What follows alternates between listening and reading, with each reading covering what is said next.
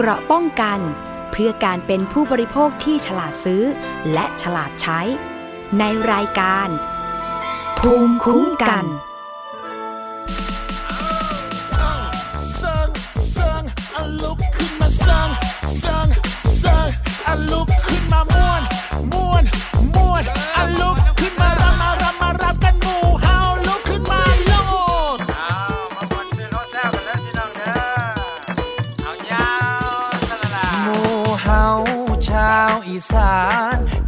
บ้านมาหางานทำ เมื่อยหลายตากแดดตัวดำ ลำบากตรากตรำก้มหน้าหาเงินแรมเดือนแรมปีดีดักทำงานเหนื่อยหนักก็อยากพักเหลือเกินยามแรงเซินครับเซินมาพอมาเบิงมาเริงเริงกับหมูเฮามวนเด้อมวนหลายมวนลายลายๆแล้วมวนเด้อมวนเด้อมวนเด้อ มวนหลายมว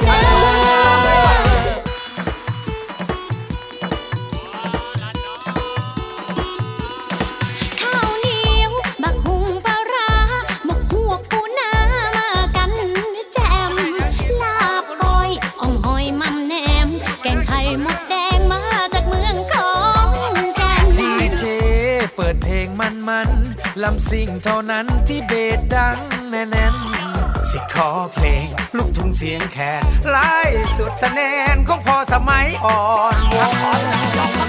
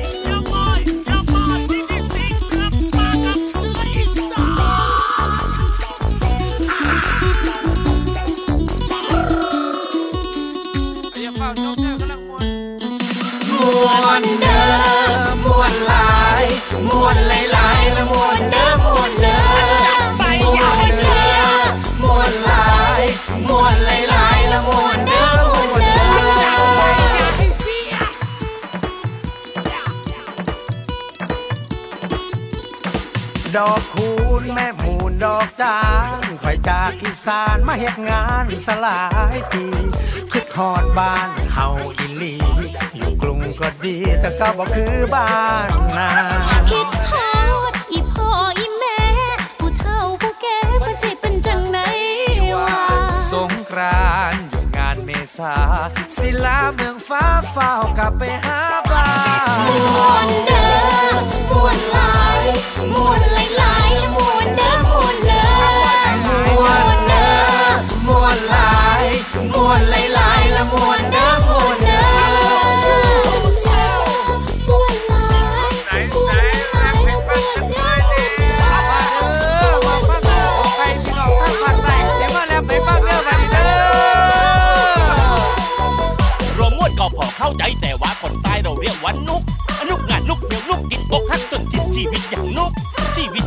มันสร้างจะตายถูกไปทำไรมานุกกันนี่ เอ้านุกกันให้ร้อยจอยกันให้ม่วนอะชวนกันมานุก เอ้านุกกันให้ร้อยจอยกันให้ม่วนอะชวนกันมานุก นุกร้อยม่วนนุกร้อยม่วนม่วนม่วนม่วนม่วนร้อยร้อยรอยนุกนุกนุกรอยนุกรอยนุกรอยนุกม่วนนุกรอย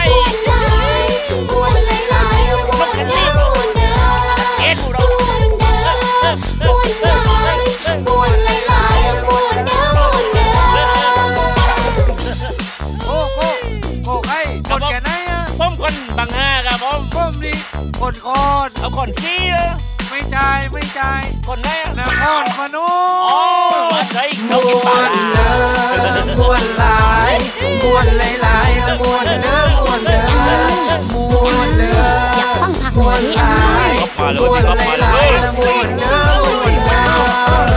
แม่สาวสวยเมืองอุบลเขาว่าทั้งงามเหมือนดอกบัวตูมแต่ทั้งงามเหมือนดอกกระเจียวก็ต้องสาวสวยเมืองชัยภูมิตอนเธอบูมบูมบูมบุรีรัมย์อยู่ในเต็ดเจ้าหญิงประสาทสายฟ้าอยากบอกเธอว่าเธอสวยเสด็จ สาวร้อยเอ็ดทั้งงดงามดูเสียงแคนฟังเสียงสาวสีสะเกดแล้วพี่อยากให้เป็นเสียงแฟน ดูดอูเลนูนครแล้วพี่ถึงกับลืมแสงแบนก็เหมือนเจอสาวนครพนมแล้วลืมสาวสาวทุกเขตแดนแถมมีสาวอำนาจเจริญอะเธองามตอนฟ้อนหมอลำและแถมมีสาวสกลนครอะน่ากินปดพลยังทำตัวพี่ไม่เหมือน พี่ตะโคนพี่ไม่มาหลอกและไม่มาอับพี่แค่อยากให้เธอลุกมาม้วนลุกขึ้นมาฟ้อนลุกขึ้นมารับจะพาไปกราบย่าโม ขอให้เราสองข้างเคียงตราบนานเท่านานยิ่งกว่าในยุคของไดโนเสาร์ภูเวียงหรือมรดกบ้านเชียง เชื่อพี่เธอสาวภูไทยมาม่วนกับพี่แล้วรักจะพุ่งเหมันยาโสธรเขายิงบ้างไฟอันเจ้าเป็นสิงใดบ่อันเป็นสิงโตหรือสิงหยังบ่โอ้สิง เหนือเสือใต้ว่าที่คนแค่ไหน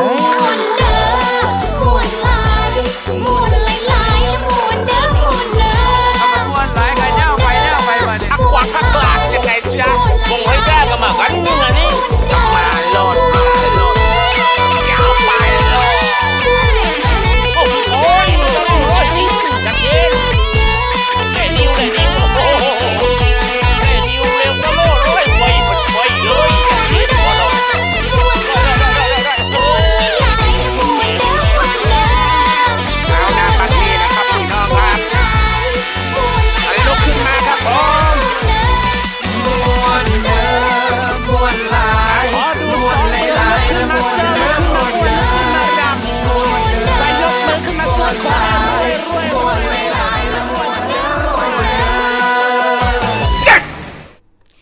สวัสดีค่ะคุณผู้ฟัง ต้อนรับเข้าสู่รายการภูมิคุ้มกันรายการเพื่อผู้บริโภคกับดิฉันชนาทิพไพรพงศ์นะคะ วันนี้วันอังคารที่ 22 มีนาคม 2559 วันน้ำของโลกค่ะ ดิฉันมาแทนคุณสวนีชำเฉลียวนะคะ เนื่องจากว่าเธอติดภารกิจ แต่แน่นอนว่ายังคงมีเรื่องราวดีๆนำเสนอกันอีกเช่นเคยนะคะ ติดตามกันได้ 1 ชั่วโมงเต็มๆ 11-12 นาฬิกาทาง www.thaipbsonline.net แล้วก็ทาง วิทยุชุมชนที่เชื่อมโยงสัญญาณนะคะ ไม่ว่าจะเป็นสถานีวิทยุชุมชนคนหนองหญ้าไซจังหวัดสุพรรณบุรี FM 107.5เมกะเฮิรตซ์ค่ะ สถานีวิทยุชุมชนปฐมสาคร จังหวัดสมุทรสาคร FM 106.25เมกะเฮิรตซ์สถานีวิทยุชุมชนคนเมืองลี้จังหวัดลำพูนค่ะ FM 103.75เมกะเฮิรตซ์สถานีวิทยุชุมชน วัดโพธิ์บัลลังก์จังหวัดราชบุรี FM 103.75เมกะเฮิรตซ์สถานีวิทยุชุมชนเทศบาลทุ่งหัวช้างจังหวัดลำพูน FM 106.25เมกะเฮิร์และสถาานีวิทยุชุมชนคนเขาวงจังหวัดกาลสินค่ะ FM 89.5เมกะเฮิรตซ์นะคะ สถานีไหนต้องการเชื่อมโยงสัญญาณด่วนเลยค่ะด่วนนะคะ เชื่อมโยงฟรีไม่มีค่าใช้จ่ายแต่อย่างใดค่ะ เพราะว่าเราเป็นวิทยุไทย PBS เป็นสื่อสาธารณะนะคะ เพียงแต่ว่าแจ้งเรามาเท่านั้นเองว่า ต้องการเชื่อมโยงรายการภูมิคุ้มกันหรือรายการไหนนะคะช่วงเวลาสดหรือว่าดาวน์โหลดไปออกอากาศย้อนหลัง หรือต้องการจะให้เราติดต่อประสานงานกันได้นะคะ สามารถที่จะดาวน์โหลดแบบฟอร์มการเชื่อมโยงออกอากาศ ทางหน้าเว็บไซต์เลย www.thaipbsonline.net ด้านล่างของผังรายการนะคะ จะมี ให้คุณเข้าไปคลิกนะคะ แบบฟอร์มการเชื่อมโยงการออกอากาศรายการวิทยุ กรอกข้อมูลต่างๆของคุณมานะคะ แล้วก็ส่งกลับมาที่อีเมล radio at thaipbs.or.th ได้เลยค่ะ สะดวกสบายการสื่อสารยุคนี้นะคะ แล้วเราก็จะได้ติดต่อสื่อสารกันต่อไป รู้ว่าคุณเชื่อมโยงอยู่ที่จังหวัดอะไรคลื่นอะไร เดี๋ยวถ้าดิฉันแล้วก็ทีมงานได้มีโอกาสไปจังหวัดนั้นๆ ก็จะได้ไปฟังในคลื่นของคุณด้วยนะคะ แล้วก็เดี๋ยวโอกาสต่อไปเราอาจจะมีการติดต่อประสานงานกันมากยิ่งขึ้นนั่นเองค่ะ คุณผู้ฟัง วันนี้เริ่มต้นด้วยเพลงม่วนนะคะ ม่วนไหมคะ ของคุณสิงโตนำโชคหรือโตบางลานั่นเอง แล้วก็มีนักร้องอีกหลายท่านด้วยกัน ที่ร้องเพลงนี้นะคะ โอบางอ้อโตบางลา เล็กบางไผ่ ไข่บางมด ฝนบางลูก อะ ก็ว่ากันไปนะคะต้อนรับกันช่วงนี้มันอากาศร้อนๆใช่ไหม ต้องทำใจเย็นๆ ทำใจให้สบายๆ นะคะ อย่าใจร้อน รวมไปถึงการใช้รถใช้ถนนขับรถขับราด้วย เพราะว่าในช่วงสัปดาห์ที่ผ่านมา มีข่าวเหตุการณ์ความใจร้อนนะคะ การขับรถที่เฉียวชนกันบ้างนิดๆหน่อยๆ ถึงขั้นไม่พอใจกันบ้างก็มีนะคะ เฉียวชนแล้วไม่ยอมลงมาดูไม่ยอมรับผิดชอบ ไม่ยอมส่งไปหาหมอ นะคะจนเป็นเหตุให้ต้องมีการแชร์คลิปผ่านโลกออนไลน์ เป็นประเด็นข่าวใหญ่โตนำไปสู่การมอบตัวของผู้กระทำผิดนะคะ แล้วก็ดำเนินคดีตามกฎหมาย มันมีหลายสาเหตุมากเลยสำหรับปัจจัยเรื่องของอุบัติเหตุทางท้องถนน ไม่เว้นแม้กระทั่ง ความประมาทเลินเล่อโดยเฉพาะเรื่องของรถโดยสารสาธารณะคุณผู้ฟัง เมื่อคืนนี้มีภาพที่รายงานมาจากอาสาสมัครกู้ภัยเกาะคาจังหวัดลำปางค่ะแบบด่วนเลยนะคะ เป็นภาพเหตุการณ์ภายในสถานีผู้โดยสาร สถานีขนส่งจังหวัดลำปาง มีรถทัวร์นะคะ คันหนึ่งที่จอดบริเวณชานชาลาของสถานีขนส่งเหมือนกับว่าจะรอรับผู้โดยสาร มาส่งผู้โดยสารแล้วรอรับผู้โดยสารกำลังจะออกรถนะคะปรากฏว่าแทนที่จะถอยหลังกลับเดินหน้า พุ่งไปยังชานชาลาซึ่งมีผู้โดยสารคนอื่นๆเนี่ยนั่งรออยู่กัน ก็จำนวนมากเหมือนกันนะคะ ตามภาพที่ได้เห็นนะคะแล้วทำให้ไปชนกับคนที่นั่งอยู่แถวนั้นแหละ ได้รับบาดเจ็บกันหลายคนเลยทีเดียวนะคะ โชคดีที่ไม่มีผู้เสียชีวิต แล้วก็บาดเจ็บสาหัสนะนะคะ แต่มันก็สร้างความตกใจ ดิฉันเห็นข่าวแล้วยังตกใจเรานั่งรอรถอยู่ดีๆ ก็มีรถทัวร์ที่จอดอยู่ชานชาลาเนี่ยเข้ามาชน ดิฉันเห็นข่าวเห็นคลิปแล้ว เชื่อว่าหลายคนก็คงเห็นนะคะ คือรถทัวร์คันนี้เนี่ยเป็นรถกรุงเทพคลองลาน นะคะแต่มีคนตั้งข้อสงสัยว่ากรุงเทพคลองลานซึ่งอยู่ที่จังหวัดกำแพงเพชรนะคะ วิ่งไปที่จังหวัดลำปางได้ยังไง อันนี้เราก็ไม่แน่ชัดว่าจะมีการวิ่งรถเสริมวิ่งรถแทนหรือเปล่านะคะ เพื่อวิ่งไปจังหวัดอื่นๆ นอกเหนือจากที่เขียนไว้ที่ตัวรถนะคะ เนี่ยค่ะ คือมันพุ่งไปเลยนะคะ พุ่งขึ้นชานชาลาเกือบ ทั้งคันเลยทีเดียวนะคะโอ้โหผู้โดยสารที่สถานีขนส่งลำปางตกอกตกใจ มีบาดเจ็บสาหัสหนึ่งรายนะคะบาดเจ็บเล็กน้อยอีก 3-4 ราย ถูกนำตัวส่งโรงพยาบาลลำปางนะคะ ก็เป็นอุทาหรณ์อีกหนึ่งเหตุการณ์ด้วยเหมือนกัน ที่มีการพูดถึงว่าทำไมอุบัติเหตุ แบบนี้มันถึงยังเกิด แม้กระทั่งไม่ใช่ท้องถนน แม้กระทั่งละชานชลา มันเกิดจากสาเหตุอะไร ซึ่งตัวคนขับเนี่ยนะคะก็ให้การภายหลังเกิดเหตุบอกว่ากำลังจะถอยรถเข้าเกียร์ถอยหลัง แต่ไม่รู้เพราะอะไรรถถึงเดินหน้า อันนี้ก็ต้องสอบสวนกันต่อไปนะคะว่า เกิดจากความประมาทเลินเล่อหรือเกิดจากการขัดข้องของระบบเกียร์กันแน่นะคะ คุณผู้ฟังแต่ในทั้งนี้ทั้งนั้นค่ะ ผู้บาดเจ็บเนี่ย ก็สามารถที่จะเรียกร้องค่ารักษาพยาบาลค่าชดเชยต่างๆ จากบริษัทเจ้าของรถทัวร์ได้นะคะกรุงเทพคลองลานเนี่ยนะคะแล้วก็เรียกร้องเอาเรื่องของเงินประกันต่างๆ ได้ อันนี้อย่าลืมสิทธิของผู้โดยสารรถสาธารณะด้วยนะคะ เมื่อมีความไม่ปลอดภัยแบบนี้ มันยังมีอีกเหตุการณ์หนึ่งที่แชร์ต่อกันมา รอการตรวจสอบก็คือ เเหตุการณ์ของรถโดยสารสาธารณะที่จังหวัดร้อยเอ็ด มีผู้หญิงคนหนึ่งค่ะโพสต์ผ่าน Facebook นะคะเกี่ยวกับการใช้บริการรถโดยสาร สาธารณะกับพฤติกรรมของคนขับรถนะคะคร่าวๆก็คือว่า ซื้อตั๋วขึ้นไปรอขึ้นรถก็หลายชั่วโมงอยู่ ปรากฏว่าพอขึ้นรถไปเนี่ยไม่มีที่นั่งนะคะ ไม่มีที่นั่งกว่า 10 คนตัวเองก็ไม่มีที่นั่ง ผู้หญิงคนนี้เลยจะขอคืนตั๋วขอเงินคืน เพราะว่ากลัวเกิดอุบัติเหตุ นั่งไกลด้วยนะคะในจังหวัดแถบภาคอีสาน พอผู้หญิงคนนี้ขอคืนตัว๋ว คนอื่นๆ อีกสิบกว่าคนที่ได้ยืนเนี่ย ก็ขอคืนตั๋วด้วยทำให้คนขับรถทัวร์คันนั้นไม่พอใจนะคะด่าคนโพสต์บอกว่าเป็นต้นเหตุทำให้คนอื่น ขอคืนเงินตามไปด้วย ทำให้เสียเวลา ซึ่งผู้หญิงคนที่โพสต์ก็บอกว่าตัวเธอเองก็เสียเวลาด้วยเหมือนกัน ซื้อตั๋วแต่ไม่ได้นั่ง ก็เลยขอที่จะคืนเงิน ไม่ไปละรถคันนี้นะคะอุตส่าห์ซื้อตั๋วเสียเงิน ไม่ได้นั่ง จะให้ยืนไปได้ยังไง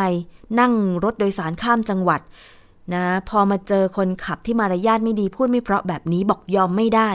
นะคะเพราะถูกเอาเปรียบ บริการก็ไม่ดี รับผู้โดยสารเกิน แถมยังมีการใช้กำลังมีการข่มขู่กับผู้โดยสารอีกนะข่มขู่บอกว่าเจอที่ไหนจะฆ่า เธอไม่ยอมแน่ ๆ เธอบอกอย่างนั้น เดี๋ยวรอติดตามกันต่อดิฉัน ไม่พลาดที่จะตามเรื่องนี้มานำเสนอคุณผู้ฟังแน่นอน เพราะว่าผู้โดยสารรถสาธารณะก็คือผู้บริโภคคนหนึ่งเพราะจ่ายเงินซื้อตั๋วคุณผู้ฟัง ต้องมีความปลอดภัยนะคะ จ่ายเงินซื้อตั๋วต้องได้นั่ง ไม่ใช่ยืนนะคะ ให้มีความเสี่ยง ในการเกิดอุบัติเหตุอีก คุณคิดดูนะ ขนาดรถเมย์ในกรุงเทพนั่งไม่กี่ป้ายระยะทางไม่กี่กิโลเมตรเนี่ย บางทีแค่ครึ่งกิโลเมตร 1 กิโลเมตรเนี่ย เวลารถเบรกทีเนี่ยโอ้โห ขานี่ชาไปหมด ต้องใช้ขาเบรกช่วย ต้องพยุงตัวเองไม่ให้ล้ม มือก็เจ็บด้วยแขนก็เจ็บบางทีนะคะ เพราะฉะนั้นเนี่ยยิ่งถ้าเป็นรถร่วมบขสรถบขสรถทัวร์วิ่งระหว่างจังหวัดเนี่ยจะมาให้ยืนได้ยังไง มันไม่ปลอดภัย รถโดยสารทำอย่างนี้ไม่ได้ รถที่ผู้หญิงคันนี้ โพสต์ขึ้น Facebook ก็คือ กรุงเทพอุบลปหนึ่งหมายเลขข้างรถ 25ขีด59 เดี๋ยวตามกันต่อเรื่องนี้ เอาละคุณผู้ฟังมาถึงอีกเรื่องหนึ่งวันนี้ 22 มีนาคมวันน้ำโลก วันน้ำของโลกนะคะ ที่มีวันนี้ก็เพราะว่าอยากจะให้ ทุกคนบนโลกใบนี้ได้ตระหนัก ว่าทรัพยากรน้ำนั้นมีความสำคัญกับชีวิต มนุษย์เราต้องการน้ำสะอาดในการอุปโภคบริโภค แต่ทุกวันนี้แหล่งน้ำถูกทำลายไปมากเหลือเกินนะคะไม่ว่าจะเป็นการทิ้งน้ำเสียการทิ้งขยะลงในแม่น้ำลำคลองทะเลทำให้เกิดปัญหาน้ำไม่มีคุณภาพน้ำเน่าน้ำเสีย ใช้ดื่มใช้กินไม่ได้นะคะ เพราะฉะนั้นเนี่ย น้ำจึงขาดแคลนประกอบกับป่าไม้ ของไทยลดลง พื้นที่ป่าของโลกใบนี้ลดลง เกิดการตัดไม้ทำลายป่า ดินไม่อุ้มน้ำฝนไม่ตกต้องตามฤดูกาลน้ำขาดแคลนเป็นอย่างมาก 22 มีนาคมจึงต้องเป็นวันที่เกิดขึ้นมาเพื่อรำลึกถึงให้ทุกคนบนโลกใบนี้ใช้น้ำอย่างประหยัด และรักษาแหล่งน้ำด้วยนะคะ ใช้ทรัพยากรน้ำอย่างรู้คุณค่า ไม่มีน้ำไม่มีชีวิตค่ะคุณผู้ฟัง ไทย PBS ขอแบ่งน้ำใช้ปั่นน้ำใจ สู้ภัยแล้งด้วยนะคะ เริ่มต้นจากตัวเรา มีการรณรงค์กันอย่างต่อเนื่องนะคะ ถ้าใครชมไทย PBS หรือฟังวิทยุไทย PBS ออนไลน์อยู่ ก็จะรู้ว่าเราเเปิดสปอตที่มีประชาชนนะคะ มีผู้มีชื่อเสียงหลายคนเนี่ย มาบอกวิธีการใช้น้ำอย่างรู้คุณค่า ซักผ้าเสร็จแล้วน้ำที่เหลือจากการซักผ้าเอาไปรดต้นไม้ เอาไปถูบ้านยังได้เลยนะคะสำหรับน้ำสุดท้าย หรือแม้แต่การใช้น้ำในห้องน้ำของเรา อันนี้ทุกคนดิฉันเชื่อว่าทำอยู่แล้วนะคะ แต่สิ่งที่อยากจะบอกก็คือว่าตามสถานประกอบการต่างๆ โรงแรม ถ้าเป็นไปได้ อยากจะให้มีการรณรงค์ผู้พักอาศัยด้วยนะคะ แล้วก็การขจัดน้ำของเสียเนี่ยต้องมีการบำบัดน้ำก่อนที่จะทิ้งลงแหล่งน้ำสาธารณะตามท่อระบายน้ำต่างๆ ด้วย เพื่อที่ว่าน้ำตามแหล่งสาธารณะจะได้ไม่เสียไปด้วยนะคะ รวมไปถึงโรงงานอุตสาหกรรมอะไรต่างๆ เนี่ยนะคะ ถ้ามีมาตรการในการที่จะทำระบบน้ำให้เป็นระบบที่พอใช้กับอุตสาหกรรมนั้นๆ จะดีมากเลย อย่างเช่น แรงดันน้ำขนาดเท่านี้มันน่าจะเพียงพอกับอุตสาหกรรม ก็น่าจะเปิดเท่านี้ ไม่ควรที่จะเปิดแรงดันน้ำเกิน เพราะว่าปริมาณน้ำที่เกินนั้นเนี่ยก็คือความสิ้นเปลืองนั่นเองนะะแล้วสถานประกอบการของคุณจะได้ประหยัดน้ำอีกเยอะเลยทีเดียว หรือแม้แต่บางคนเวลาไปพักผ่อน ไปพักตามโรงแรมหรือรีสอร์ทต่างๆ เห็นว่าไม่ใช่บ้านของเรา เห็นว่าจ่ายค่าห้องพักไปแล้ว ก็เลยใช้น้ำเปิดน้ำซะจน เกินความต้องการแบบเปิดทิ้งเปิดคว้าง ก็ไม่ใช่บ้านฉันนี่ ฉันจ่ายตังค์นะคะจะใช้เท่าไหร่ก็ได้ อันนั้นก็เป็นสิทธิ์ของคุณแต่ลองคิดดูนะ ต้นทุนการผลิตน้ำประปากว่าจะทำน้ำให้สะอาดได้ ต้องผ่านกระบวนการแล้วก็มีการลงทุนกันมาก ถ้าเรายิ่งใช้เยอะใช้มาก เราก็ต้อง มีต้นทุนในการผลิตน้ำประปามาก แถมสูญเสียไปโดยเปล่าประโยชน์ อันนี้ฝากไว้ให้คิดด้วยกันละกันนะคะ ประหยัดน้ำทุกที่เท่าที่เราจะทำได้เถอะค่ะ เอาละมาถึงเรื่องน้ำใช่ไหมวันนี้ก็มีข่าวไม่ค่อยดีมาแจ้งเตือนคุณผู้ฟังนิดหนึ่งสำหรับผู้ที่พักอาศัยอยู่ในย่านกรุงเทพมหานครโดยเฉพาะ ย่านฝั่งธนบุรีค่ะคุณผู้ฟัง น้ำประปาจะไหลอ่อนหรือไม่ไหลเลย ในช่วงวันสองวันนี้ แจ้งเตือนกันไว้ก่อนเผื่อใครฟังเผื่อใครมีญาติอยู่แถวฝั่งทน ฝากบอกกันไปด้วยนะคะ คุณผู้ฟัง เตรียมรับมือค่ะฝั่งทนน้ำไม่ไหล 22-23 มีนาคมนี้ เพื่อก่อสร้าง ขยายถังเก็บน้ำเพิ่มเติมให้กับสถานีสูบจ่ายน้ำเพชรเกษม การประปานครหลวงประกาศให้ผู้ใช้น้ำประปา ในพื้นที่สำนักงานประปาภาษีเจริญ เตรียมสำรองน้ำไว้ใช้ เพราะว่าน้ำประปาจะไม่ไหลและไหลอ่อนเป็นเวลา 15 ชั่วโมง ตั้งแต่3ทุ่มของคืนวันที่ 22 มีนาคมนี้ ไปจนถึงเที่ยงวันของวันที่ 23 มีนาคมค่ะนายธนศักดิ์วัฒนฐานะผู้ว่าการการประปานครหลวง หรือกปนนะคะบอกว่า ตามที่กปนได้ดำเนินการก่อสร้างขยายถังเก็บน้ำใส ของสถานีสูบน้ำจ่ายน้ำเพชรเกษมเพิ่มเติม เพื่อเพิ่มปริมาณการสูบจ่ายน้ำเป็นเหตุให้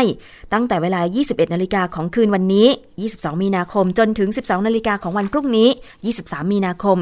น้ำประปาไม่ไหลและไหลอ่อนชั่วคราวประมาณ 15 ชั่วโมง ขอให้ประชาชนเตรียมสำรองน้ำไว้ใช้ล่วงหน้า นะคะ โดยผู้ที่จะได้รับผลกระทบคือ ผู้ที่ใช้น้ำในพื้นที่สำนักงานประปาสาขาภาษีเจริญ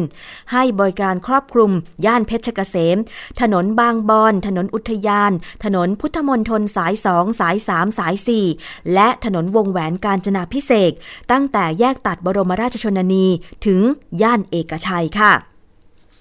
สำหรับการปรับปรุงครั้งนี้นะคะ จะเพิ่มความจุของถังเก็บน้ำจาก 40,000 ล้านลูกบาทเมตรเป็น 80,000 ล้านลูกบาทเมตรค่ะ โดยได้ทำการเชื่อมต่อส่วนขยายของถังเก็บน้ำใหม่ เข้ากับถังเก็บน้ำเดิม เพื่อเพิ่มประสิทธิภาพในการสูบจ่ายน้ำและสำรองน้ำในช่วงหน้าแล้งที่กำลังเกิดขึ้นนี้นะคะ นอกจากนี้วันที่ 23 มีนาคม กปน จะดำเนินการบำรุงรักษาระบบสูบจ่ายน้ำโรงงานผลิตน้ำมหาสวัสดิ์เพื่อรองรับภัยแล้งตั้งแต่เวลา 23 นาฬิกาถึง 4 นาฬิกาของวันรุ่งขึ้น ซึ่งจะส่งผลให้น้ำประปาไหลอ่อนในพื้นที่ให้บริการของประปาสาขามหาสวัสดิ์สาขาบางบัวทอง สาขาบางกอกน้อย โดยจะส่งผลเฉพาะพื้นที่ถนนอุทยาน ถนนพุทธมณฑลสาย2ถนนพุทธมณฑลสาย3ถนนกาญจนาพิเศษตั้งแต่แยกตัดถนนบรมราชชนนี ถึงแยกตัดถนนพุทธมณฑลสาย 4 อันนี้แจ้งเตือนสำหรับพี่น้อง ในย่านฝั่งทนกรุงเทพมหานครกันด้วยนะคะ ใครมีญาติอยู่แถวนั้นก็บอกกันไปด้วยค่ะคุณผู้ฟัง มาถึงเรื่องที่ตามกันต่อค่ะ เรื่องของระบบโทรคมนาคมของประเทศไทยนะคะ อุตสาห์ดีใจว่าผู้ให้บริการคลื่นโทรศัพท์จะมีมากขึ้นนะคะทำให้ผู้บริโภคมีทางเลือกมากขึ้น ดิฉันเองยังแอบหวังเล็กๆว่า ผู้ให้บริการที่เพิ่มขึ้นจาก 3 เป็น 4 ราย ในตลาดปัจจุบันของโทรศัพท์มือถือเนี่ยอาจจะทำให้มีการแข่งขันกันเพิ่มสูงขึ้น และจะเป็นประโยชน์กับผู้บริโภคก็คือ อาจจะมีแพ็กเกจอะไรที่ออกมา แล้วก็ราคาถูกลง การบริการที่รวดเร็วมากยิ่งขึ้น แต่ตอนนี้ก็ความหวังพังทลายค่ะ ชัดเจนแล้วว่าบริษัท Jazz Mobile Board Brand นะคะ ไม่ได้นำเงินไปชำระค่าประมูลใบอนุญาต งวดแรกของ 4G คลื่น 900 พร้อมแบงก์การันตีในเวลาที่กำหนด เส้นตายเมื่อวานนี้ 16นาฬิกา30 นาทีนะคะ ซึ่งทำให้กสทช ก็เตรียมริบเงินประกัน 600 กว่าล้านบาทตามเงื่อนไขการประมูล พร้อมกับเรียกค่าเสียหายกับ Jazz Mobile Broadband ด้วย ขณะที่คณะกรรมการกิจการโทรคมนาคม จะประชุมกันในวันที่ 23 มีนาคมนี้เพื่อพิจารณาแนวทาง หากต้องมีการประมูลใหม่ ซึ่งเรื่องนี้ค่ะก็มีการถแถลงข่าวหลังเวลา 16นาฬิกา30 นาทีเมื่อวานนี้นะคะเพราะว่ากสทชเองก็มีการเตรียมสถานที่เยอะแยะมากมายเลยไว้สำหรับเจ้าหน้าที่ของบริษัท Jazz Mobile Broadband ผู้ได้รับการประมูลใบอนุญาตของคลื่น 4G 900นะคะ เพื่อที่จะนำเงิน 8,000 กว่าล้านบาทไปชำระงวดแรก แต่ปรากฏว่า พอไม่มาปุ๊บก็ตั้งโต๊ะแถลงข่าวนะคะ ซึ่งทางด้านพันเอกเศรษฐพงศ์มลิสุวรรณค่ะประธานกทคก็ได้แถลงดังนี้ค่ะ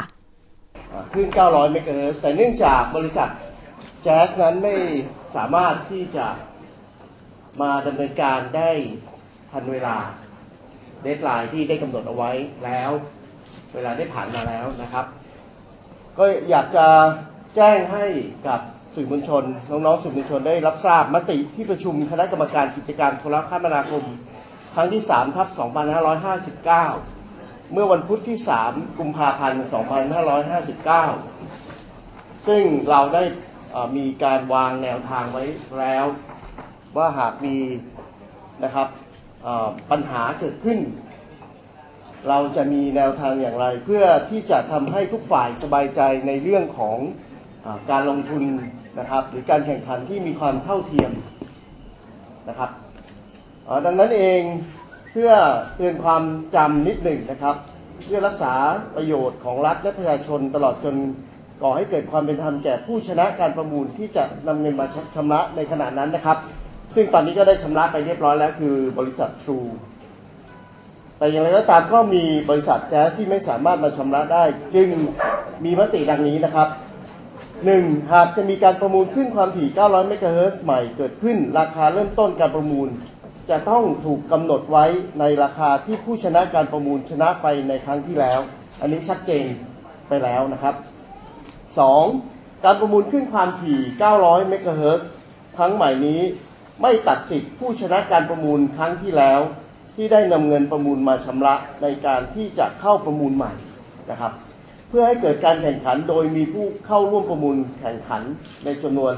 ที่เหมาะสมและมีจำนวนมากรายนะครับสามหากมีการประมูลแล้วไม่มีผู้สนใจเข้าร่วมประมูลกสทช จะไม่มีการนำขึ้นความถี่ดังกล่าวมาประมูล ในครั้งที่ 2 ในทันทีนะครับ โดยจะเก็บขึ้นความถี่ดังกล่าวไว้ก่อนไม่น้อยกว่า 1 ปี หากจะมีการเปิดประมูลใหม่ หลังจากนั้นราคาเริ่มต้นของการประมูลก็จะต้องไม่น้อยกว่าราคาที่ผู้ชนะการประมูลชนะไปในครั้งที่แล้ว อันนี้ก็ยืนยันในเรื่องของราคาการประมูล 4. ผู้ชนะการประมูลที่ไม่นำเงินมาชำระตามกำหนดเวลา นอกจากกสทชจะริบหลักประกันการประมูลแล้ว ยังจะต้องเรียกร้องค่าเสียหายที่เกิดขึ้นตามกฎหมาย หรือประกาศที่กำหนดไว้เพิ่มเติมอีก และจะตรวจสอบคุณสมบัติของการเป็นผู้ประกอบกิจการที่รับใบอนุญาตเดิมจากกสทช ทั้งกิจการกระจายเสียงกิจการโทรทัศน์ และกิจการโทรคมนาคม 5. เนื่องจากเรื่องนี้ยังเป็นสิทธิ์ของผู้ชนะการประมูล ซึ่งในตอนนี้ก็สิทธิ์ได้หมดสิ้นไปแล้วนะครับ จึงดำเนินการตามข้อ 1 ถึงข้อ 4 นะครับหลังจากนี้ทางคณะกรรมการกิจการโทรคมนาคมก็จะมีการประชุมกัน นะครับตามตารางเวลาปกติคือในวันพุธที่จะถึงนี้นะครับโดยทางสำนักงานโดยท่านเลขาธิการท่านถากรก็จะรวบรวมข้อมูลและวิเคราะห์ข้อมูล และนำเสนอคณะกรรมการในการดำเนินการต่อไปในเรื่องนี้นะครับค่ะนั่นคือเสียงของพันเอกเศรษฐพงศ์มลิสุวรรณนะคะ กรณีที่การดำเนินการต่อ เพราะว่าแจ๊สไม่มาชำระเงินค่าประมูลในงวดแรกต่อกสทชนะคะ ทีนี้มันก็อาจจะมีคำถามต่อนะคะว่า จะต้องมีการจัดประมูลใหม่ไหมหรืออะไรอย่างไร ซึ่งเรื่องนี้ค่ะ คุณถากรตันทสิทธิ์เลขาธิการกสทชเองก็ได้ กล่าวบอกว่าคงจะต้องอรอเวลากันนิดนึงนะคะเพื่อความชัดเจนไปฟังเสียงคุณถากรค่ะ ซึ่งเรื่องนี้เมื่อมติยืนยันตามนี้ทางสำนักงานนะครับอ่าก็คงต้องเดินตามมติที่ประชุมในระหว่างนี้ไปก่อนนะครับ เพราะฉะนั้นเนี่ยเรื่องในรายละเอียดทั้งหมดนะครับเพื่อความรอบคอบในการที่เราจะออกประกาศหรือจะทำอย่างไรเพิ่มเติมเนี่ยนะครับ ก็คงจะนำเสนอต่อที่ประชุมของบอร์ดกรพในการหารือกันในวันพุธที่จะถึงนี้นะครับ ทั้งหมดเนี่ยหลังจากมีการประชุมแล้วนะครับ ทางสำนักงานก็คงจะมีการแถลงมติที่ประชุมของบอร์ดกรพอีกครั้งหนึ่งนะครับ แต่วันนี้มันอาจจะเร็วเกินไป ที่จะต้องมีการให้คำตอบใด ๆ ทั้งสิ้นออกมานะครับ แต่ในขณะนี้ก็คือยังยึดในหลักการเดิมทั้งหมดนะครับ ตามมติที่ประชุมบอร์ดกรพที่ได้ให้ไปก็คือ ราคาเริ่มต้นการประมูลจะกำหนดไว้ที่ผู้ชนะการประมูลได้ทิ้งการประมูลไปนะครับ เดี๋ยวต้องรอรอดูที่อนุที่ปรึกษากฎหมายว่าท่านจะว่ายังไงบ้างเดี๋ยวจะมีการแถลงข่าวเป็นระยะก็คือในวันพุธนี้นะครับ ถ้าวันพุธนี้ออกมาปุ๊บนะครับ ก็คงจะส่งเรื่องให้อนุที่ปรึกษากฎหมาย แล้วก็มีการแต่งตั้งคณะกรรมการขึ้นมาเพิ่มเติมอีกคณะหนึ่งนะครับ หลังจากนั้นก็จะมีการประชุมหารือกัน เดี๋ยวเราก็คงต้องทำหนังสือแจ้งไปที่ผู้ที่ออกหลักประกันดังกล่าวมานะครับ ว่าเขาไม่ได้มาชำระเงินแล้วนะครับ เมื่อไม่ได้นำเงินมาชำระ ก็คือเราก็ขอให้ผู้ที่มีหนังสือค้ำประกันออกมาเป็นผู้ชำระแทนไปถึงว่าสถาบันการเงินนะครับ ในกระบวนการในการทำงาน ก็คง เหมือนเหมือนกับกับกรณีของทีวีภูนะครับค่ะ นั่นคือเสียงของคุณถากรตันทสิทธิ์เลขาธิการกสทชนะคะ แล้วก็มีคำถามที่คลางแคลงใจประชาชนอยู่เหมือนกันเกี่ยวกับ ที่มีผู้ให้บริการคลื่นโทรศัพท์ โทรคมนาคมต่างๆ เข้าร่วมการประมูลในมูลค่าที่สูง แต่ว่าพอไม่มาจ่ายเงินแบบนี้ แล้วอาจจะทำให้ผู้บริโภคเนี่ยเสียประโยชน์ไป เพราะว่าคลื่นเนี่ยนะคะก็ไม่รู้จะจัดการอย่างไร ปล่อยไว้ว่างๆเปล่าๆหรือ กฎหมายคุ้มครองให้ค่ายเดิมที่ได้รับการประมูล 900 แต่ว่าให้บริการ 2G เนี่ยใช้ต่อไปหรืออย่างไร และทีนี้ประชาชนผู้บริโภคจะเสียโอกาสในการใช้คลื่นให้เกิดประโยชน์ ความเร็วที่จะถูกพัฒนา หรือเงินที่จะเข้ารัฐอย่างไรหรือไม่นะคะก็มีความคิดเห็นจากนายแพทย์ประวิทย์ลี่สถาพรวงศากรรมการกสทช ค่ะ การประมูลเป็นเรื่องของการตัดสินใจในห้องประมูล เป็นเรื่องของการเคาะราคาครับ จะบอกว่าแพงหรือถูกไม่ได้ ผมยกตัวอย่าง เอ๊ะทำไมทรูมาชำระเงินประมูลจะบอกคลื่นแพงไปก็ไม่ใช่เพราะรายเก่าก็อยู่ได้ นั่นเป็นเรื่องการใจที่ที่ตัดสินใจแล้วรับผิดชอบการเตือนตัวเองได้หรือเปล่าเท่านั้นเองนะครับ ถ้ารับผิดชอบไม่ได้ก็ไม่ได้จ่ายตังค์ดังนั้นตรงนี้ตรงนี้ผมไม่อยากให้เป็นตำหนิใคร เราไม่ได้โกรธแจ๊สเราไม่ได้รักแจ๊สเราไม่ได้ชังแจ๊สทุกคนเป็นมืออาชีพครับ มีกติกาให้เล่น พอไม่เล่นโดนใบแดงก็คือโดนใบแดง ไม่ได้แปลว่าข้างหน้ามาผมจะไล่กระทืบเปล่า ทุกคนก็เล่นตามกติกา ดังนั้นไม่ได้มีอารมณ์ใดทั้งสิ้นนะครับ ถ้าต้องพิทักษ์ผลประโยชน์รัฐก็ต้องทำตามนั้น แก๊สโทษเราไม่ได้นะครับ แต่ถ้ากฎหมายไปไม่ถึงเราก็ทำอะไรไม่ได้ ทุกคนก็ต้องยอมรับดังนั้นทุกคนเล่นตามกติกา แก๊สก็เล่นตามกติกาเราก็เล่นตามกติกาครับ แล้วก็อย่างที่บอกเรื่องนี้ละเอียดอ่อนหมดต่อตลาด เพราะถ้าตัดสินใจวันนี้ปุ๊บแล้วมีผลกระทบต่อตลาด วันรุ่งขึ้นเป็นกลับมติมันก็ดูไม่ดีอยู่แล้วดังนั้นประเด็นเนี้ย SD Tag True Jazz เนี่ยต้องให้การแข่งขันเป็นธรรมนะมันสรุปคนนี้ไม่ได้แน่นอนไม่ต้องไม่ต้องกังวลนะ ครับมีคำตอบแน่แต่ไม่ใช่วันนี้ค่ะก็ต้องรอนะคะผลการประชุมของคณะกรรมการกิจการโทรคมนาคมในวันพรุ่งนี้นะคะคณะกรรมการกิจการโทรคมนาคมค่ะ วันพรุ่งนี้ ประชุมกันเพื่อพิจารณาแนวทาง ถ้าหากจะต้องมีการประมูลครั้งใหม่ รวมถึงจะให้หน่วยงานที่เกี่ยวข้องก็ได้แก่ คณะกรรมการกฤษฎีกา คณะกรรมการอายการพิเศษนะคะ คณะกรรมการอายการสูงสุด เพื่อพิจารณาแนวทางเพื่อประเมินความเสียหายที่เกิดขึ้นนะคะ เมื่อวานนี้ค่ะทางทีมข่าวก็ได้พยายามติดต่อผู้บริหารหรือว่าตัวแทนของบริษัท Jazz Mobile Broadband เกี่ยวกับเหตุผลที่ไม่จ่ายเงินประมูล แต่ก็ติดต่อไม่ได้นะคะ ซึ่งประชาชนเองก็คงอยากจะทราบเหตุผลว่าทำไมถึงทิ้งใบประมูลซะอย่างนั้น ทิ้งใบอนุญาตซะอย่างนั้นนะคะ ด้านนายสืบศักดิ์สืบพักดี นักวิจัยด้านโทรคมนาคม ศูนย์วิจัยมหาวิทยาลัยกรุงเทพก็กล่าวถึงกรณีที่ Jazz Mobile ไม่จ่ายค่าประมูล 4G คลื่น 900 เมกะเฮิรตซ์ว่า ผลกระทบที่เกิดขึ้นโดยตรง นอกจากกสทช จะสูญเงินเข้ารัฐแล้ว ประชาชนจะสูญเสียโอกาสในการใช้คลื่นความถี่ 900 ค่ะ เพราะว่าแม้รัฐจะจัดประมูลใหม่ก็ตาม แต่ตามเงื่อนไขที่ต้องไม่ประมูลต่ำกว่าราคาเดิม ทำให้ราคาตั้งต้นประมูลต้องอยู่ที่ 75,000 ล้านบาท ซึ่งก็ไม่แน่ใจว่าผู้ที่จะมาประมูลใหม่ ผู้ประกอบการรายใหม่ ๆ ที่จะเข้าร่วมการประมูลรายใดเนี่ยสนใจราคาที่สูงเช่นนี้หรือไม่นะคะอันนี้ก็วันๆอยู่เหมือนกันนะ เพราะว่าในรอบที่ประมูลที่ผ่านมาโอ้โหเคาะราคากัน2-3วัน2-3คืน ไม่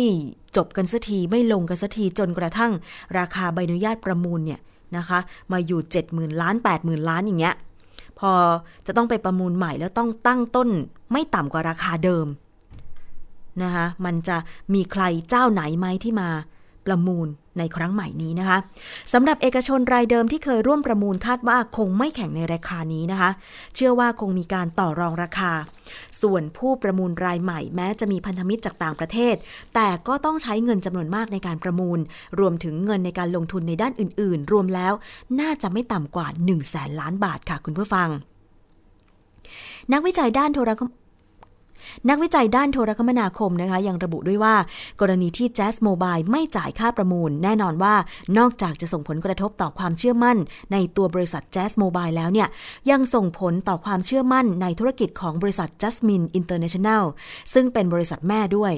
แต่ผลกระทบดังกล่าวน่าจะเกิดในระยะเวลาสั้นๆ เท่านั้นค่ะ เนื่องจากบริษัท Jasmine ยังมีบริการด้านเทคโนโลยีสื่อสารด้านอื่น ๆ ทั้งในประเทศและต่างประเทศอีก เช่น อินเทอร์เน็ตความเร็วสูง และธุรกิจบันเทิงต่าง ๆ ซึ่งไม่ใช่บริษัท Jazz Mobile เป็นเจ้าของ จึงไม่น่าจะส่งผลกระทบมากนักนะคะทางด้านผู้บริหารของบริษัท Total Access Communication จำกัดหรือว่า d t แทค่ะกล่าวบอกว่า หากจัดประมูลครั้งใหม่ กำหนดราคาประมูลเริ่มต้นควรจะอยู่ที่ 16,000 ล้านบาทเท่าเดิม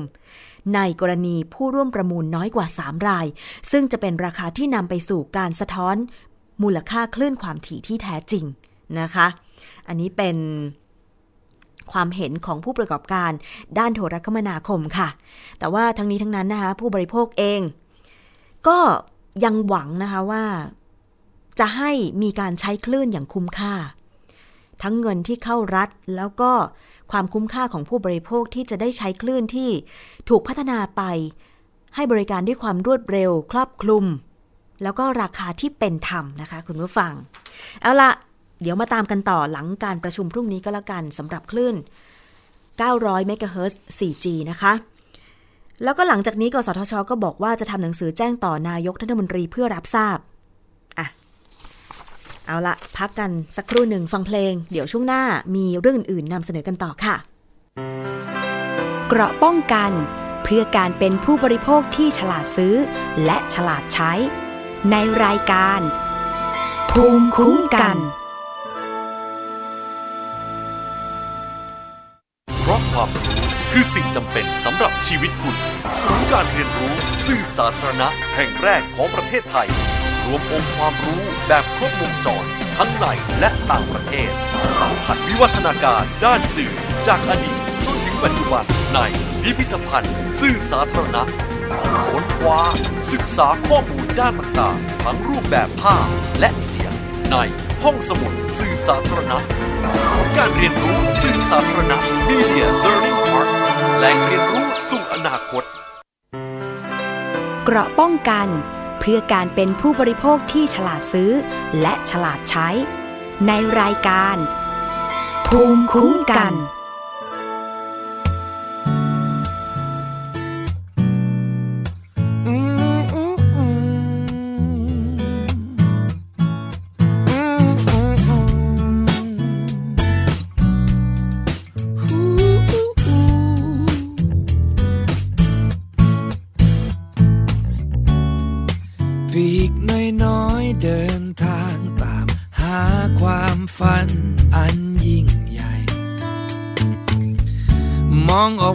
สุดฟ้าไกลตามองหาว่าปลายทางอยู่ที่ใด แล้ววันหนึ่ง ฉันก็เจอ สิ่งสิ่งหนึ่งที่ทำให้ฉันได้มั่นใจ ที่มันคง และสูงใหญ่ ร่มเงากิ่งใบที่ฉันเคยใฝ่ฝันหา ต้นไม้แห่งนี้ ที่มีความรัก อยากฝากเอาไว้ใต้ร่มเงาให้รักได้ยืนยาวฉัน จะมีเธอเท่านั้น ดีใจที่วันนี้ฉันได้มีที่ตรงนี้พักพิงอุ่นใจ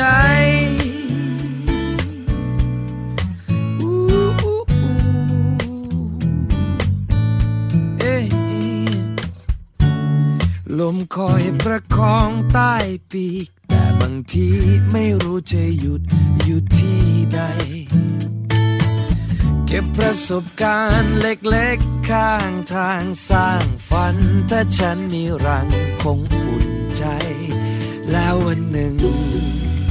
ฉันก็เจอ สิ่งสิ่งหนึ่งที่ทำให้ฉันได้ภูมิใจ ที่มันคง และสูงใหญ่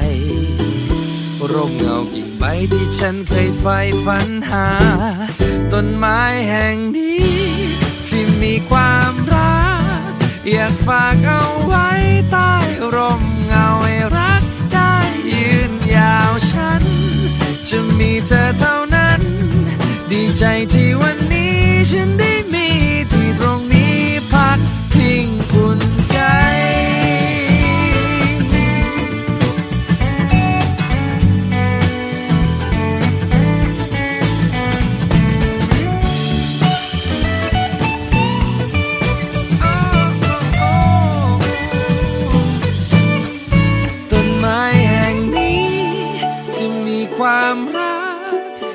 ฝากเอาไว้ใต้ร่มเงาให้รักได้ยืนยาวฉัน จะมีเธอเท่านั้น ดีใจที่วันนี้ฉันได้มีที่ตรงนี้จะมีแต่เธอที่มีความรัก อยากฝากเอาไว้ใต้ร่มเงาให้รักได้ยืนยาวและทุกสิ่งทุกอย่างนั้น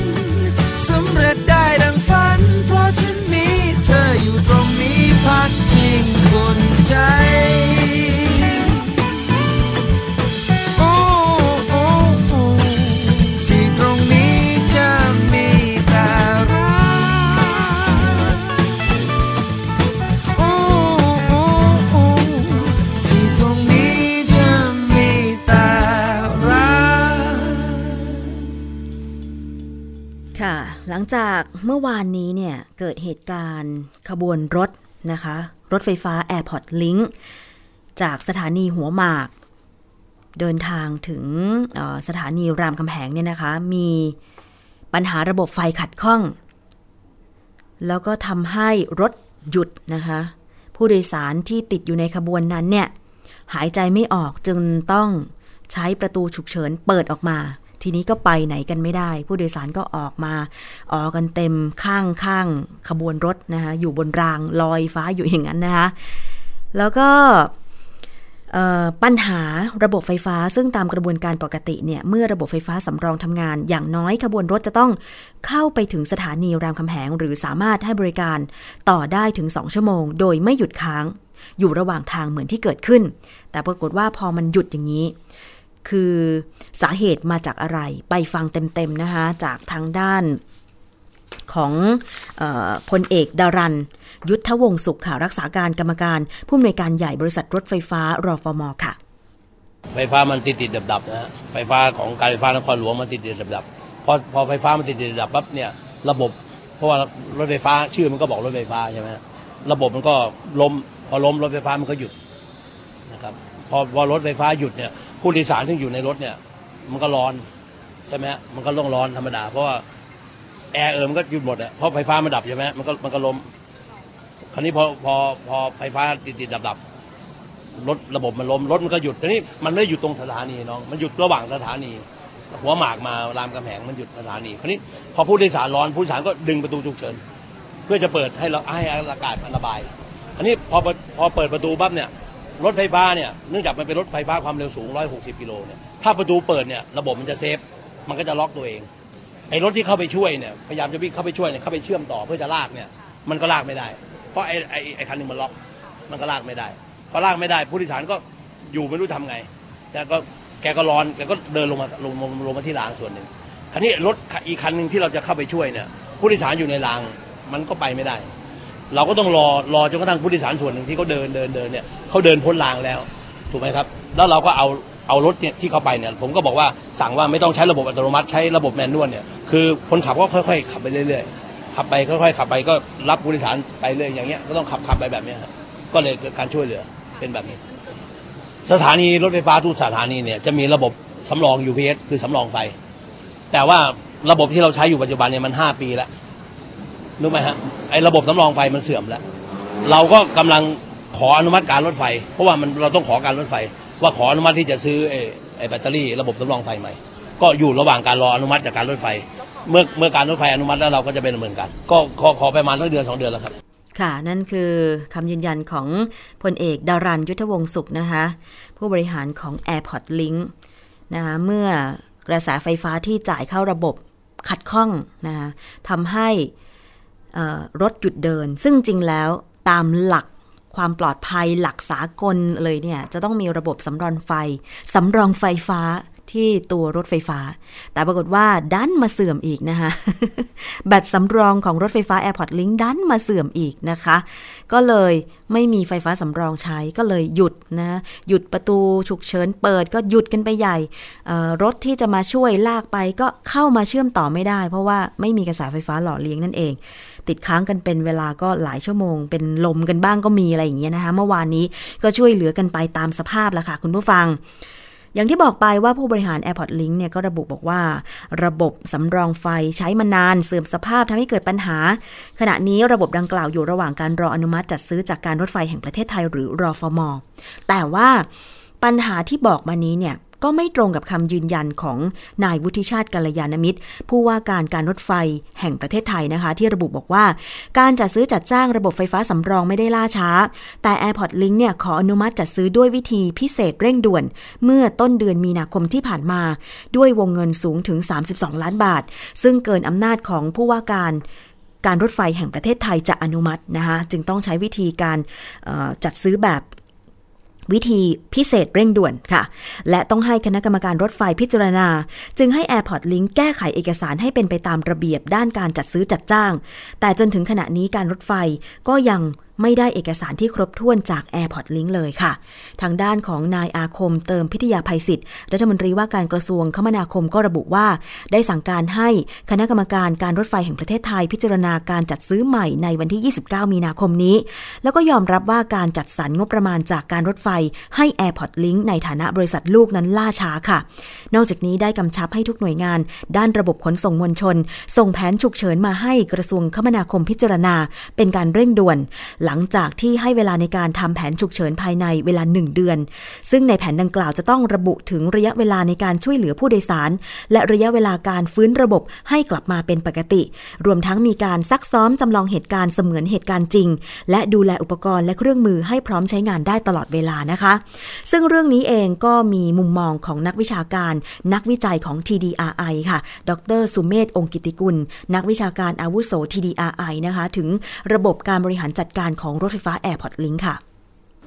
ระบบบริหารจัดการน่าจะยังคงเป็นปัญหาอยู่นะครับก็คือเรื่องการอนุมัติงบประมาณที่ Airport Link เนี่ยเวลาจะใช้งบประมาณแต่ละครั้งเนี่ยต้องขออนุมัติจากการรถไฟนะครับซึ่งก็จะมีความล่าช้าไม่ทันกับเรื่องของการบริหารจัดการวันต่อวัน ปัญหาของการซื้ออะไหล่หรือว่าการซ่อมบำรุงเองเนี่ยตัว Airport Link เนี่ยวิ่งอยู่ทุกวันวันละหลายสิบเที่ยวนะครับซึ่งวิ่งพอวิ่งแล้วเนี่ย ก็เกิดความเสื่อม แล้วก็มีการซ่อมบำรุง แต่ถ้าเวลามีการซ่อมบำรุงแล้วมีการจัดซื้อมีการซื้ออะไหล่มีการซ่อมบำรุงเนี่ยแล้วต้องมีการอนุมัติจากทางการรถไฟเองเนี่ยเกิดความล่าช้าในการซ่อมบำรุงระดับหนึ่งก็ทำให้เกิดปัญหานะครับ อันนี้ก็คิดว่าเป็นปัญหาที่มีมาตั้งแต่หลายปีแล้วนะครับที่ที่เราเห็นภาพกัน แล้วก็มีการระบุถึงว่าตัวหัวรถจักรที่ไม่พอตัวตัวตัวตัวรถไฟที่ไม่พอที่จะ ที่จะมาวิ่ง เพราะฉะนั้นเนี่ยถามว่ามีการเปลี่ยนแปลงบ้างไหมเนี่ยสองสามปีนี้ก็ยังไม่เห็นภาพว่าจะมีการเปลี่ยนแปลง เพราะฉะนั้นเนี่ยโอกาสที่ที่สภาพนะฮะสภาพความให้บริการอาจจะด้อยลงไปกว่านี้เนี่ยก็อาจจะมีถ้ายังไม่มีการเปลี่ยนแปลงเชิงโครงสร้างนะครับ อันที่สองที่ที่ตั้งข้อสังเกตได้ ก็คือเรื่องแผนรับมือกับเรื่องของเออเหตุการณ์ที่เกิดขึ้นต่างๆเนี่ย ดูแล้วอาจจะยังไม่ค่อยชัดเจนเท่าไหร่นักนะครับ เท่าที่ทราบวันนี้เห็นได้ยินได้ยินว่านะครับผู้โดยสารต้องติดอยู่บนรถไฟขบวนรถไฟเนี่ยเป็นชั่วโมง ซึ่งจริงๆเนี่ยถ้าถ้ามีแผนนะครับถ้ามีแผนการแก้ไขปัญหาเหตุการณ์ลักษณะนี้เนี่ยควรต้องมีแผนชัดเจนกว่านี้ว่าผ่านไปกี่นาทีแล้วจะมีทีมเข้าไปช่วยมีการ เปลี่ยนถ่ายรถยังไง มีการเดินออกมายังไง มีการหยุดยังไง ซึ่งส่วนนี้เองเนี่ยเท่าที่เห็นเนี่ยยังดูแล้วไม่ค่อยเป็นเป็นแผนที่ที่ที่ที่ควรจะเป็นเท่าไหร่นะอันนี้ก็น่าจะเป็นปัญหาอยู่ระดับหนึ่ง เพราะฉะนั้นเนี่ยถามว่าเรื่องพวกนี้หลาย ๆ อย่างเนี่ยเป็นการแก้ไขเนี่ยควรต้องแก้ไขปัญหา เฉพาะหน้าก่อนส่วนหนึ่ง แล้วก็การแก้ไขปัญหาเชิงโครงสร้างระยะยาว ว่าในอนาคตเนี่ยควรต้องมีการแก้ไขยังไง เพราะว่า เท่าที่ทราบเองเนี่ย เรื่องการจัดซื้อหัวรถจักรก็ ก็น่าจะมีการจัดซื้ออยู่ แต่ผมไม่แน่ใจ ผมไม่ได้ตามข่าวว่าปัจจุบันเองเนี่ยจัดซื้อแล้วเสร็จอะไรยังไง แล้วจะมีการจัดส่งเมื่อไหร่ รวมถึงเรื่องการบำรุงรักษาด้วยที่อาจจะมีปัญหาค่ะแล้วแผนรับมือกรณีเกิดเหตุฉุกเฉินอย่างเมื่อวานนี้เนี่ยนะคะ ที่เหมาะสมควรจะเป็นอย่างไรคะดรสุเมธปกติเองเนี่ยรถไฟเองเนี่ยถ้าถ้ามีเหตุฉุกเฉินก็คืออาจจะต้องหยุดรถ กลางทางคงต้องหยุดได้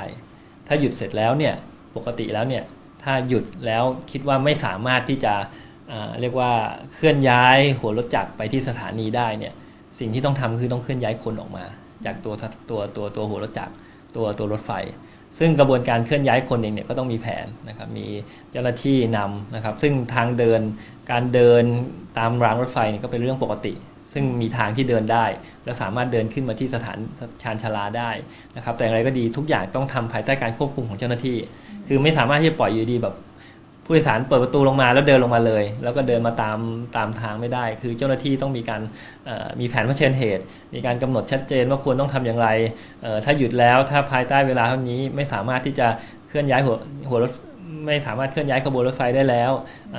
ผู้โดยสารต้องเดินลงมา เดินลงมาเนี่ยจะมีเจ้าหน้าที่เดินนำอย่างไร แล้วจะมีเจ้าหน้าที่รอรับที่ชานชาลาอย่างไร เรื่องพวกนี้ควรต้องมีแต่ว่า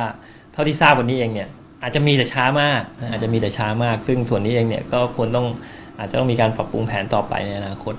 ค่ะ แล้วจะมีการเสนอแนะให้แก้ปัญหารถไฟฟ้า Airport Link อย่างไรบ้างคะ เท่าที่ทราบเองเนี่ยทางรัฐบาลเองพยายามที่อยากจะให้ Airport Link เนี่ย ถูกดำเนินการโดยเอกชน คืออาจจะให้เป็นลักษณะของสัมปทาน ซึ่งรูปแบบนี้อาจจะช่วยช่วยได้ระดับหนึ่งคือปัจจุบันเองเนี่ยปัญหา Airport Link เองเนี่ยส่วนหนึ่งเองเนี่ยเนื่องด้วยโครงสร้างการบริหารเนี่ยอยู่ภายใต้การรถไฟนะครับคือมีบริษัทรถไฟฟ้า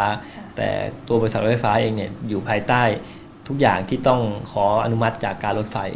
ซึ่งกระบวนการที่จะทำอนุมัติลักษณะนี้เองเนี่ยมันมันมันไม่สอดไม่สอดคล้องกับรูปแบบของธุรกิจ ก็คือต้องมีการเปลี่ยนแปลงเรื่องของ การซ่อมบำรุงทุกวันมีการเปลี่ยนแปลงอะไรอะไรพวกนี้ซึ่งซึ่งมีปัญหาค่อนข้างมาก เข้าใจว่าทางรัฐเองเนี่ยมีแนวคิดที่จะให้เอกชนมารันแทนนะครับในรูปแบบสัมปทาน ซึ่งถ้าเอกชนมารับผิดชอบแทนเนี่ยความความคล่องตัวในการรักษานะครับก็อาจจะมีมากขึ้น อย่างไรก็ดีความคล่องตัวที่ที่อาจจะมีขึ้นเนี่ยมันคงต้องมาด้วยต้นทุนที่อาจจะสูงขึ้นอาจต้นทุนอาจจะต้องสูงขึ้น ซึ่งส่วนนี้เองเนี่ยไม่ทราบ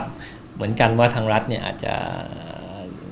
ดำเนินการอย่างไร แต่ถามว่าปล่อยไปในรูปแบบปัจจุบันเองเนี่ยก็คงจะเหมือนเดิม เราก็คงมีรถไฟ Airport Link ที่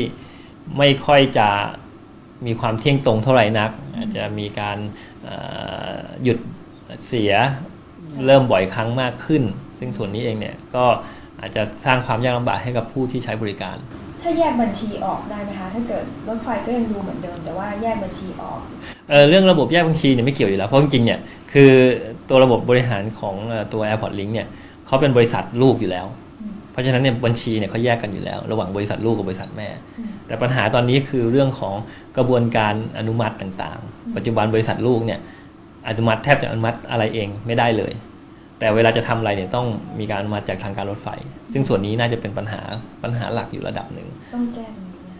ถ้าถ้าแก้ได้น่าจะดีทำให้บริษัทลูกเนี่ยมีอำนาจในการตัดสินใจดีมากขึ้นอำนาจในการตัดสินใจได้ได้อิสระมากขึ้น แล้วก็เรื่องของงบประมาณต่างๆ ซึ่งปัจจุบันเองอย่างอย่างที่เราคงจะรู้ว่าเรื่องของงบประมาณเรื่องของการรันแอร์พอร์ตลิงก์เนี่ยจริงๆเนี่ย ก็ไม่ได้มีกำไรเท่าไหร่นักอาจจะขาดทุนบ้าง ซึ่งส่วนนี้เองเนี่ยรัฐต้องอุดหนุนอย่างไร อันนี้ก็เป็นคำถามอยู่ระดับหนึ่งเหมือนกันค่ะ นั่นคือเสียงของดรสุเมธองค์กิติกุลนะคะ นักวิชาการอาวุโส สถาบันวิจัยเพื่อการพัฒนาประเทศไทยหรือ TDRI นะคะที่ได้ติดตามเรื่องของระบบขนส่งมวลชนมาโดยตลอดนะคะมีงานวิจัยหลาย ๆ ชิ้นเกิดขึ้นนะคะดิฉันเองก็ได้มีโอกาสสัมภาษณ์ดรสุเมธหลายครั้ง แล้วครั้งนี้ก็เป็นอีกครั้งหนึ่งที่สะท้อนปัญหาออกมานะคะว่า การบริหารของ Airport Link รถไฟฟ้า Airport Link เนี่ยจะต้องมีความรัดกุมรวดเร็วกว่านี้นะคะ เอาละช่วงนี้หมดเวลาแล้วกับรายการภูมิคุ้มกันรายการเพื่อผู้บริโภคค่ะ ดิฉันกลับมาใหม่วันพฤหัสบดีอะหรือว่าวันศุกร์ดี พรุ่งนี้จะเจอกันนะคะ ได้ใหม่กับรายการภูมิคุ้มกัน ดิฉันลาไปก่อน สวัสดีค่ะ เกราะป้องกัน เพื่อการเป็นผู้บริโภคที่ฉลาดซื้อ และฉลาดใช้ ในรายการ ภูมิคุ้มกัน